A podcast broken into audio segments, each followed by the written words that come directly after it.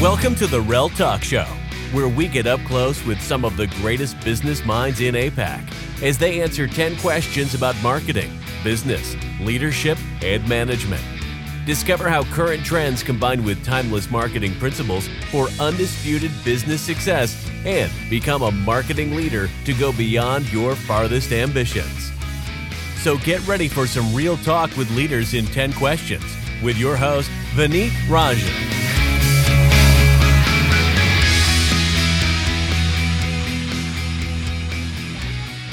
Hi, I'm Vineet. Thanks for joining in. In this episode, we're talking to Parul, who is an FMCG enthusiast with 15 years of sales and marketing experience at Mondelez, earlier known as Cadbury. She joined there as a summer trainee and ended up heading some of the sweetest brand portfolios in the country Cadbury Dairy Milk, Gems, Five Star, Celebrations, Fuse, and many more. In her last role, she was leading modern trade sales for Mondelez. She has won various accolades in her career, the most noteworthy one being the AMEA Globe Award. She was also in the list of hot young marketeers by Brand Equity very recently. She is also an active member of AIESEC, an international not for profit organization. Her passions include food, art, wildlife, which she enjoys with her husband and two boys. Parul is a strong proponent of diversity at workplaces, and that is also something we're going to be diving into in this episode of Rel Talk. Welcome to the show, Parul. Thank you for calling me over. Very, very happy to be a part of Rel Talk. Thanks so much, Parul. From my side, all our viewers, all our listeners, I'm sure there's a lot we're going to be learning, listening to, and it's going to be super engaging. So let's dive in, Parul. Tell us about Parul as a marketer. very, very interesting question, that one. First of all, the terms marketing or marketeers it, these are very interesting terms. If you go by the typical definition of marketing, it's the term used for getting people interested in your companies or product or service. However, I think it's fairly amoebic, fairly shapeless in nature. To me, marketing is the epicenter of any organization. And a good mayor marketer should be able to define a very clear vision and purpose and possibly live with that for a very long time. If I had to describe myself as a marketer, I think I would have to tell you a little bit of what kind of a person I am. I'm fairly forthright with my views. It's almost difficult for me not to share what I feel about a certain creative angle or review. Not so sure if that's always a good thing or a bad thing, but that's the way I am. And I think having a point of view and being able to share it in a room in the right manner is something that has helped uh, me, and it always helps uh, if you are a marketer uh, and one must try to get better at it over time. Secondly, I'm a very emotional person. I laugh easily and I cry easily. And for a very long time, I felt that isn't a very good thing. But I've realized it's a pretty darn good thing to uh, have if you are a marketer because the work you do needs to make someone somewhere feel some heightened sense of emotion. It can be joy, it can be remorse, it can be nostalgia, it can be anxiety. And if your work isn't making or causing some emotion, then it's possibly a trick that you're missing somewhere. So I guess we all need to be emotionally involved in the work we do. And as a marketer, I am emotional about the work I do. And lastly, I think I generally, genuinely like to observe and hear people. One of the things that I really used to do uh, and enjoy a lot when I was a brand manager was attending something called full day ethnographies. For those who don't know, it's a qualitative research design to understand culture, value, beliefs, behaviors, language for a specific segment. For the same, we used to spend about six to eight hours with the consumer in their homes. And in those eight hours, we used to eat with them, watch TV with them, basically live a day with, with them. And in that day, we would get to know so much more about them than a typical consumer interview. So I think as a marketer, the keenness to meet and hear the consumer always helps. I think uh, in summary, I'm emotional. I like love to hear people and also love to sh- share my point of view very very clearly. I, I lastly, I think as a marketer also, I don't like to fix things if they're not really broken. This is something that I've learned over time. And uh, a lot of times, brand owners or business leaders tend to tilt towards change sometimes just so that they can leave a stamp on the work that they've done during their time. And uh, I think that if we have uh, something good, we need to really nurture that. So notice the good first, and then try and change the the the bad part later. That's my view, and that's how I am as a person. So that's what I put into my work when I look at it. Would you call the last bit that you mentioned your secret sauce? My secret sauce is definitely a little different. My secret sauce is uh, uh, one, actually, maybe two of them. Number one, personally, I do believe that the work that we do is not something that we've done all alone. We've done it with an ecosystem. You have agencies, you have retailers, you have extended teams which are not particularly in your organization. So I'm a big, big believer of the ecosystem, and I think my uh, the secret sauce really lies in nurturing that ecosystem. And the second part of the, uh, the whole secret sauce is a lot more personal, which is that I believe in taking a lot of holidays, breaks, sabbaticals, and I think everyone should do that. In order to go faster, we need to slow down. And I must say that, in fact, I'm on a break right now, and it's extremely, extremely helpful for a long, long career. We'll come back to both these points in a bit, Parul. sure. Both these points, I think we should definitely dive into them a bit more. In your very illustrious career of, you know, so many years with Mondelez, if somebody had to get where you are right now, what do you think they should be doing? And is it possible that somebody gets here in far lesser time? Just take us through your entire journey and somebody had to become Parul Sharma, what should they be doing? Hmm. Suddenly, I'm feeling very, very special. So, thanks for asking that question, Vinny. I think every career is slightly different. There are no two careers which are just the same because there are different kind of people you meet. There are different kind of experiences you take, and those shaping experiences really make uh, you the person that you are, your career what it is. However, I'll spend a couple of minutes taking you through my journey, and uh, then we can come to what what is the recipe, right? So I started off about 15 years back as a summer trainee with Cadbury, and I had a fabulous summer training. I joined the organization right after, and since then I've had a good mix of experiences. So great experiences in sales and great experiences, uh, you know, when I was working with the brand and the category teams while you know if you look at it from a distance you will say hey parul you have seven years of marketing experience and six years of sales experience. What's so big about it? But each experience was different to me. So when i joined i got a great mix of different channels. I worked in different geographies which gave me different chai shaping experiences. Then i went to brands. I was managing cadbury dairy milk silk and Bournville at one point in time when they were kind of just being launched in the country. And later on, I was managing the kids' portfolio with Gems. Later on, I was managing Cadbury Dairy Milk. So these were all really, really powerful brands in the country with a uh, great le- legacy behind them. But each state was very different. At some point in time, I had the challenge to fight off certain competition. At some point in time, I had the challenge to ensure that the profitability is higher. So it was a great mix of experiences that way and most importantly as a marketeer it's a delight if you get to work with different kind of target audiences right? Like sometimes you're working with kids sometimes you're working with adults sometimes you're working with youth. So all these experiences have made me what i am and I, i'm very very delighted about having a great mix out there. I don't know if somebody would want to, a career like that but i think the only thing to remember is if you can have a if you're making a hot sauce out of yourself put in as much masala, different kinds of masala from all parts of the world, and I'm sure the sauce is going to be hot and delightful. That's the recipe I would give to somebody who's just starting off. Wow, spoken like a true FMCG marketer. So we've come down to masalas as personal growth. So, but I hear you, Parul. I totally hear you.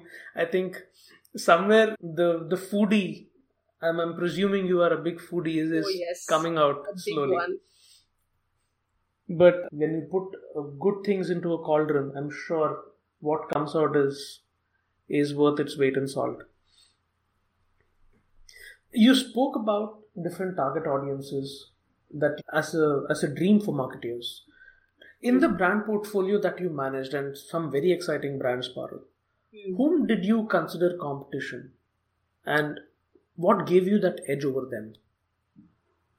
Hmm, interesting one. See, uh, I think there's a way of looking at competition, and somewhere it's unfair to define competition just as another brand operating at a similar price point sitting on the same shelf. And I'm not going to keep it very limited to the brands I've, I've managed, but I think as a marketer, if you're looking at competition, one needs to step into the category custodian's shoe every once in a while and reframe the category landscape.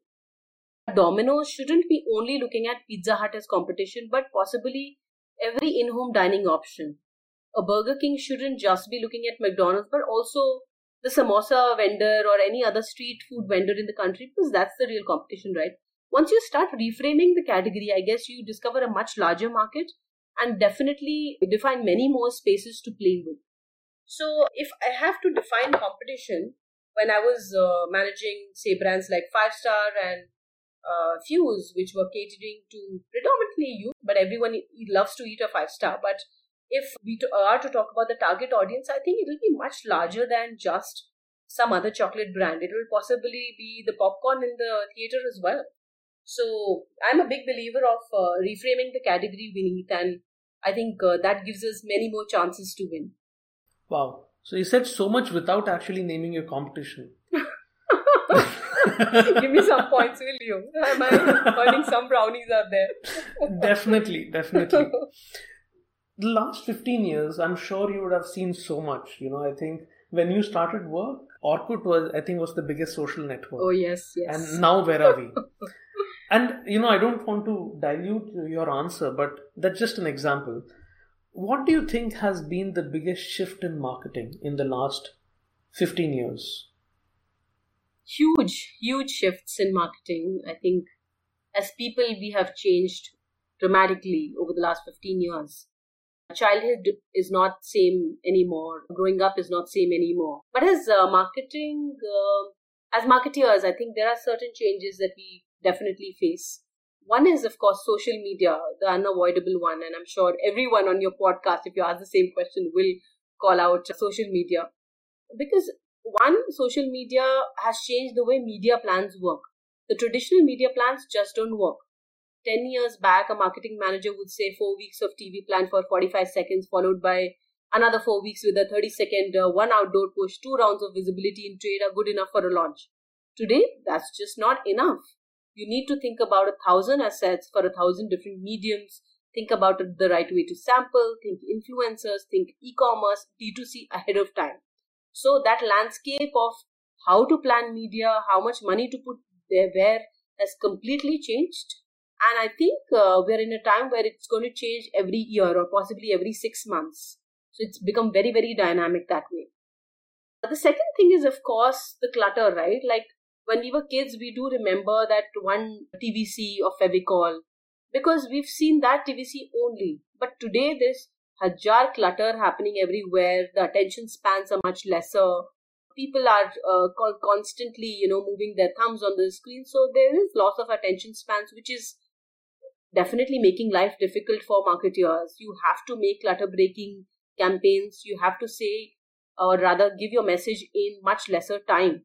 So it is definitely much more difficult. But of course, people are finding much more creative ways to cut through the clutter around. So that's the second big change that uh, we've seen. I think the third one is, of course, the emergence of these D2C brands and many other small brands. You know, earlier I, I used to possibly, you know, only trust on one uh, cake mix that was available on the shelf. But there today we have five different cake mixes. They're talking about five different flavors. Large companies will definitely see fragmentation of competition. It is imminent and unavoidable now. So that's the third big change uh, uh, I see compared to the last 15 years. And possibly the fourth one beneath, where, you know, we've all been products of industrial revolution. We've spoken and heard efficiencies and large scale of productions when we were studying in our college. And possibly for the first five years, ten years in our careers, we spoke a lot about efficiency, we spoke about mass production, etc., etc. But things are changing, and we've also seen personalization, customization become, uh, you know, riders for brands and, and attributes which really lead to increase in consumer preference today.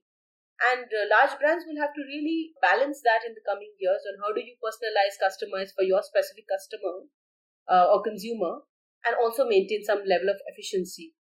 So yeah, the world is much more dynamic, much more VUCA, and I mean, needless to say, with things like corona di- uh, coronavirus, things are changing every day.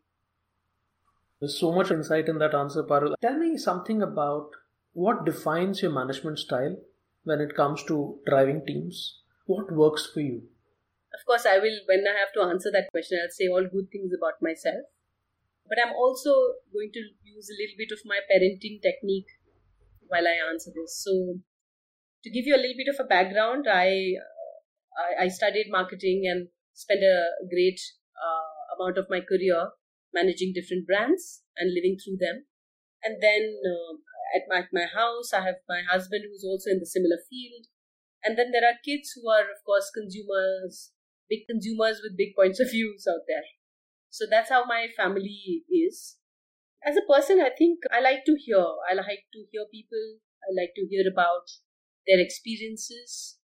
I like to hear about uh, their point of views and then possibly frame my own. So I'm fairly observant as a person. And when it comes to managing teams, whether they're my own teams within the organization or there are agency teams that we're working with or cross-functional or you know regional teams that we're working with i like to take different points of views before making my own opinion so so that's how i am and i think I possibly did not have that attribute when I was just very, very new in the organization, but I've developed it over time and I've developed it after being a parent because I've learned that it's very important to hear. It's very, very important to respond the right way once you hear a point of view.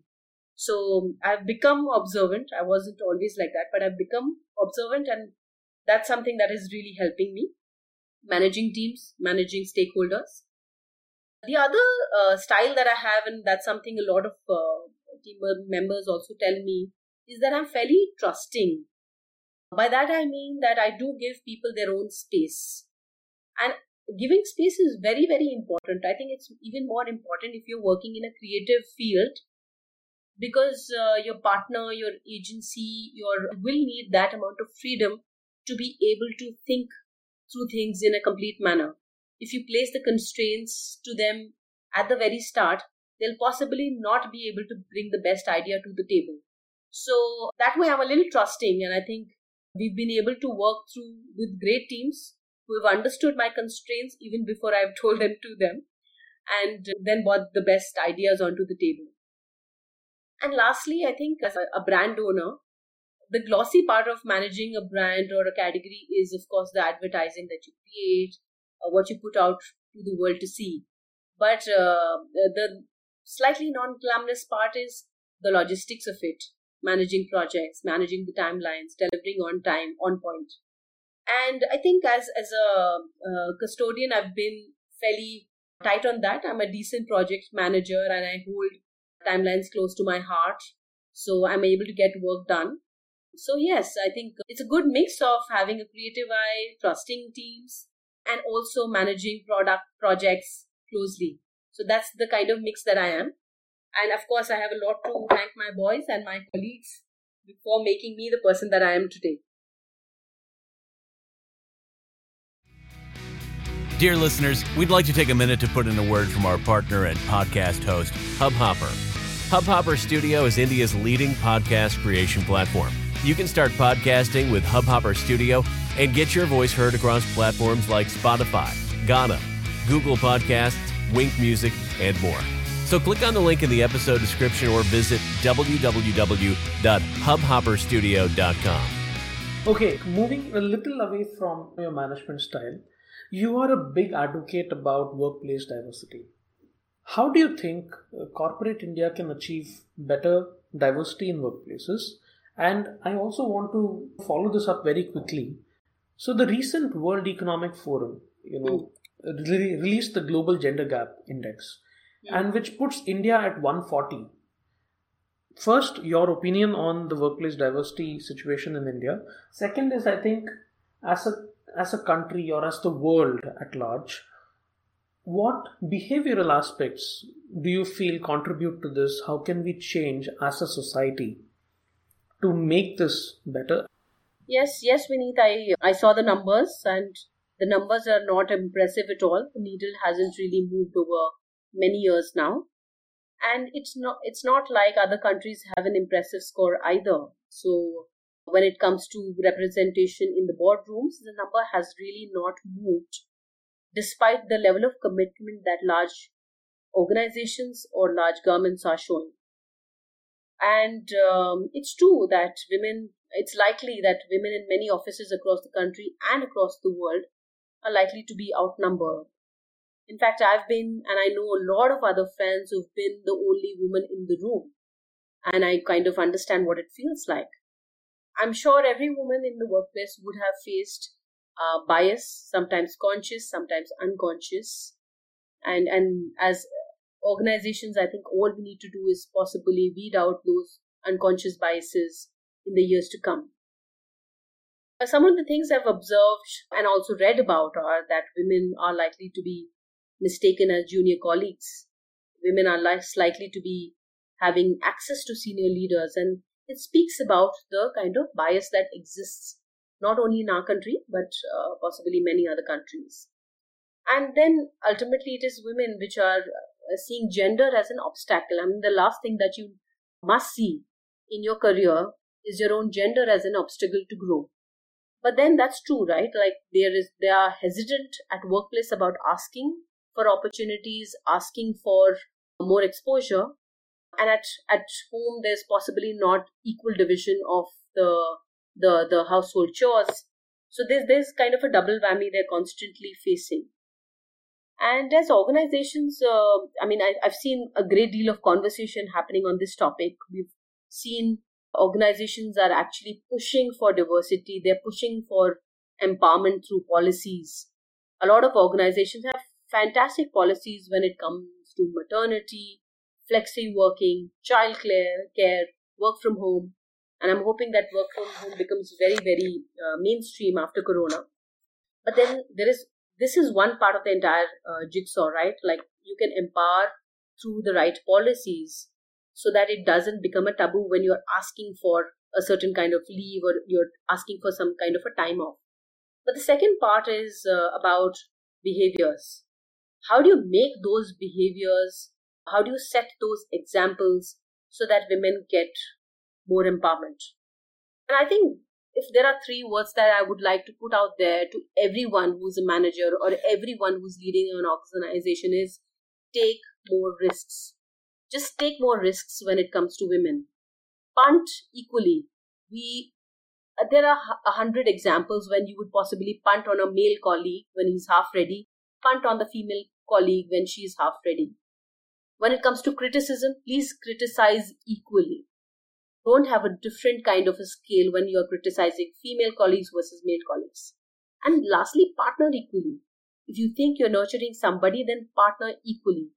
So that's the only thing that I would like to say to the you know uh, corporate world or organizations or governments out there that take more risks when it comes to women and it's not going to be easy it's not going to be a thing that we have to do for one year or two years we'll possibly have to have this mindset for the next decade but things will become better only if we take the right risks at the right time.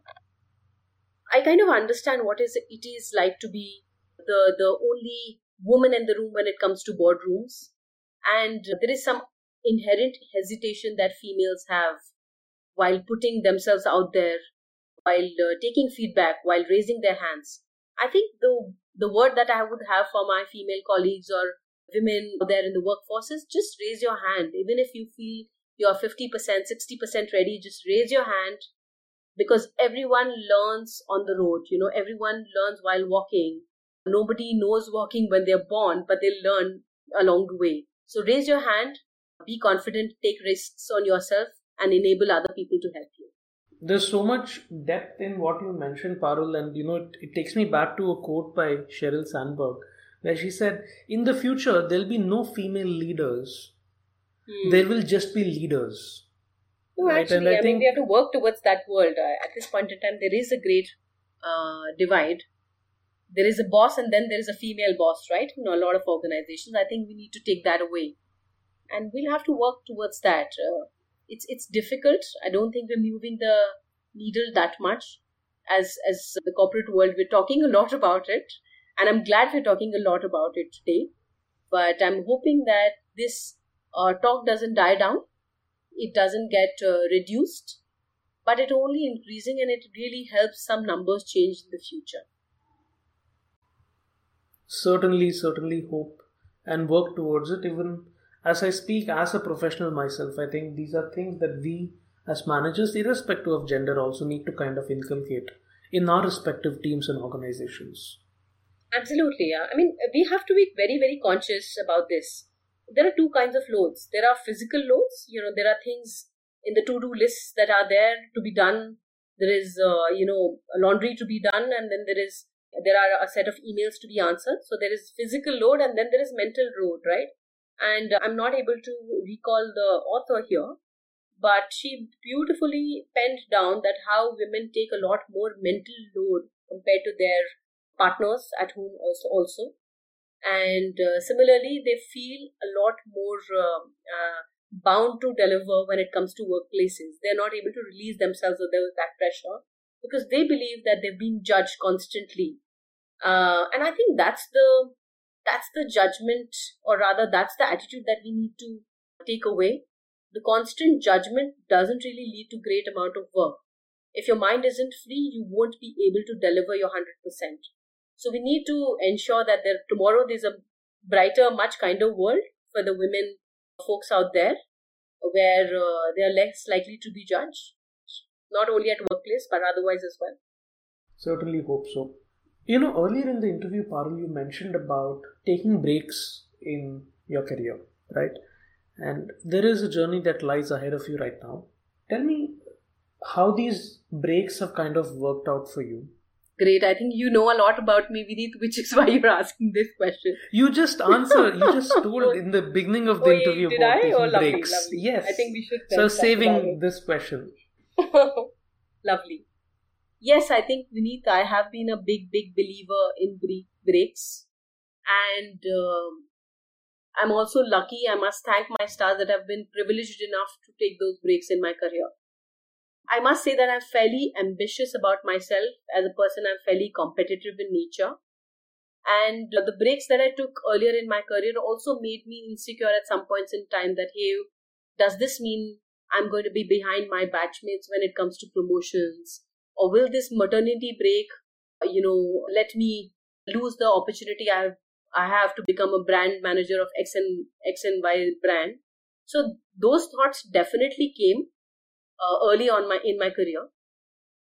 But I think each time I've taken a break, whether it's a sabbatical or a maternity break or just some time to you know set up my house when I was shifting, these breaks have really helped me go faster. They have just they've been like a reset button in my life.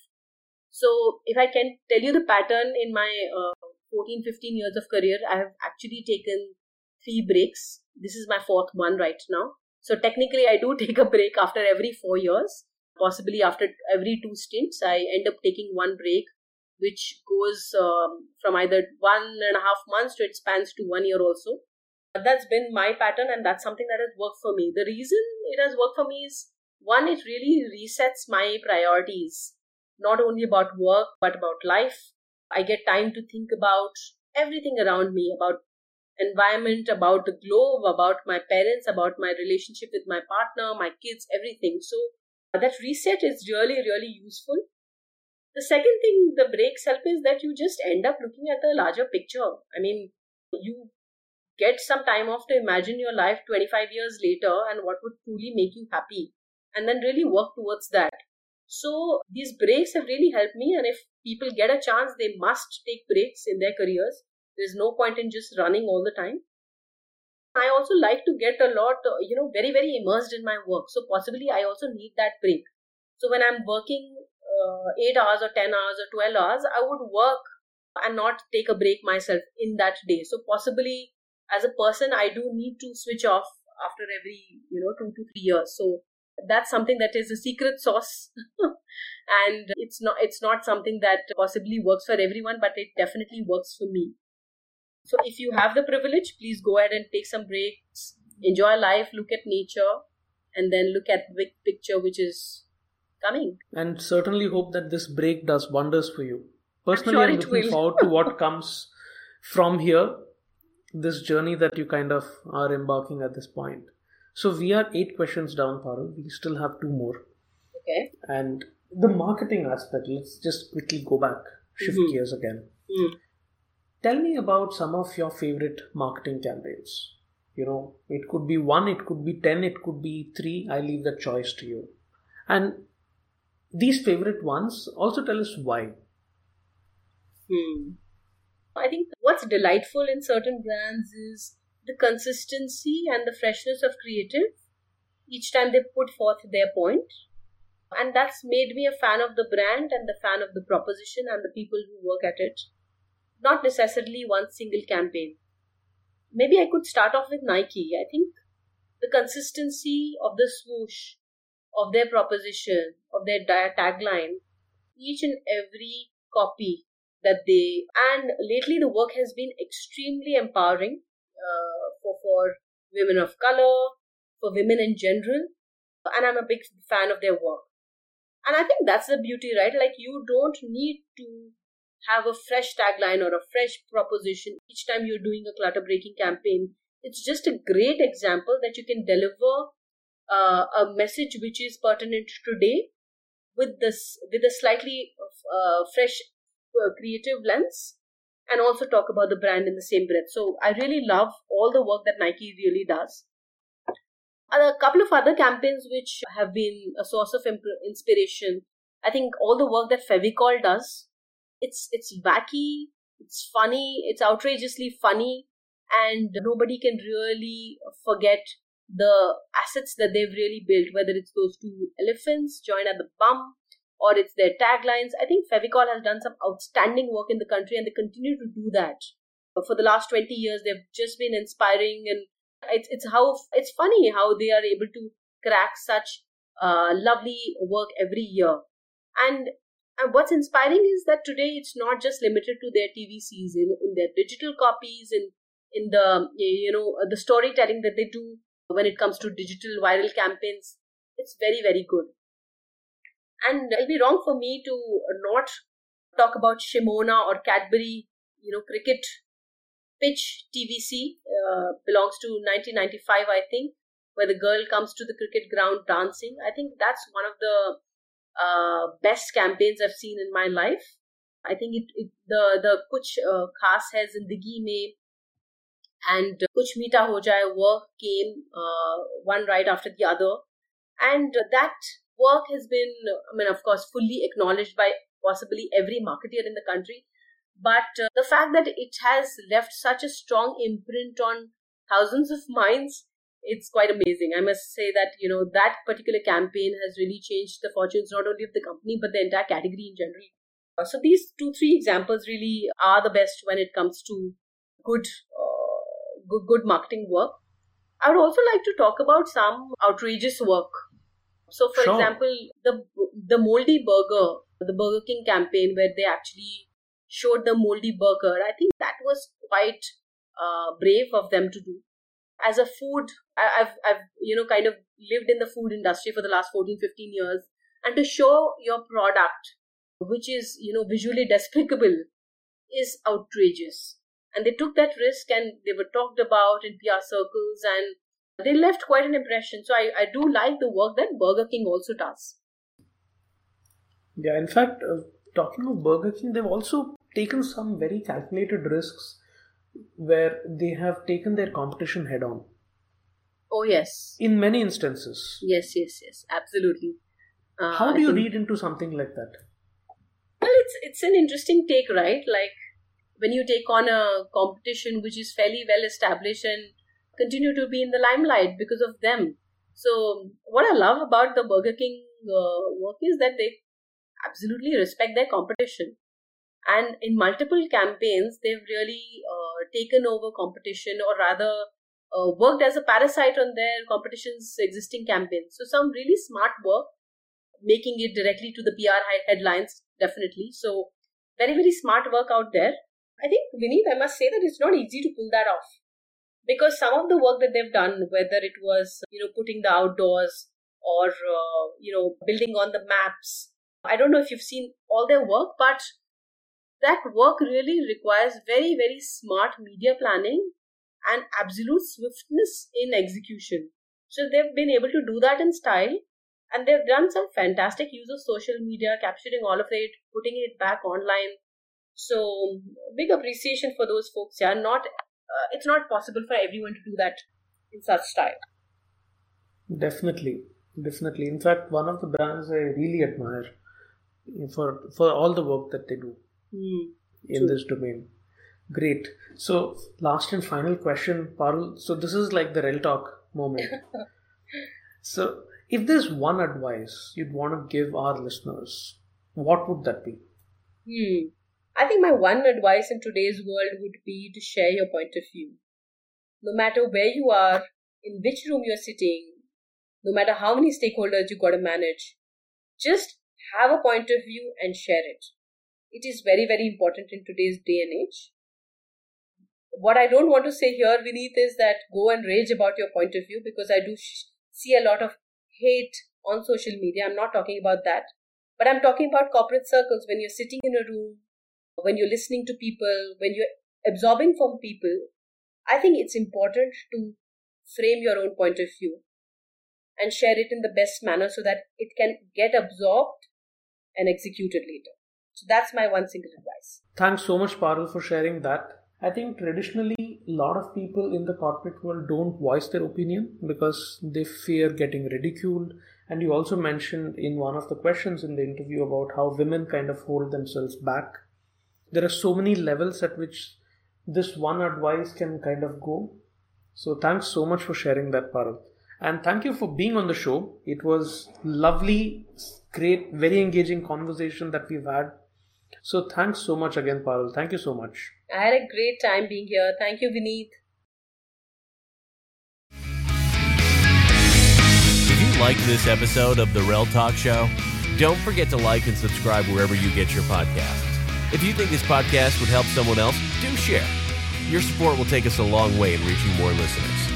You can also stay in touch by subscribing to email alerts on www.reltalk.show.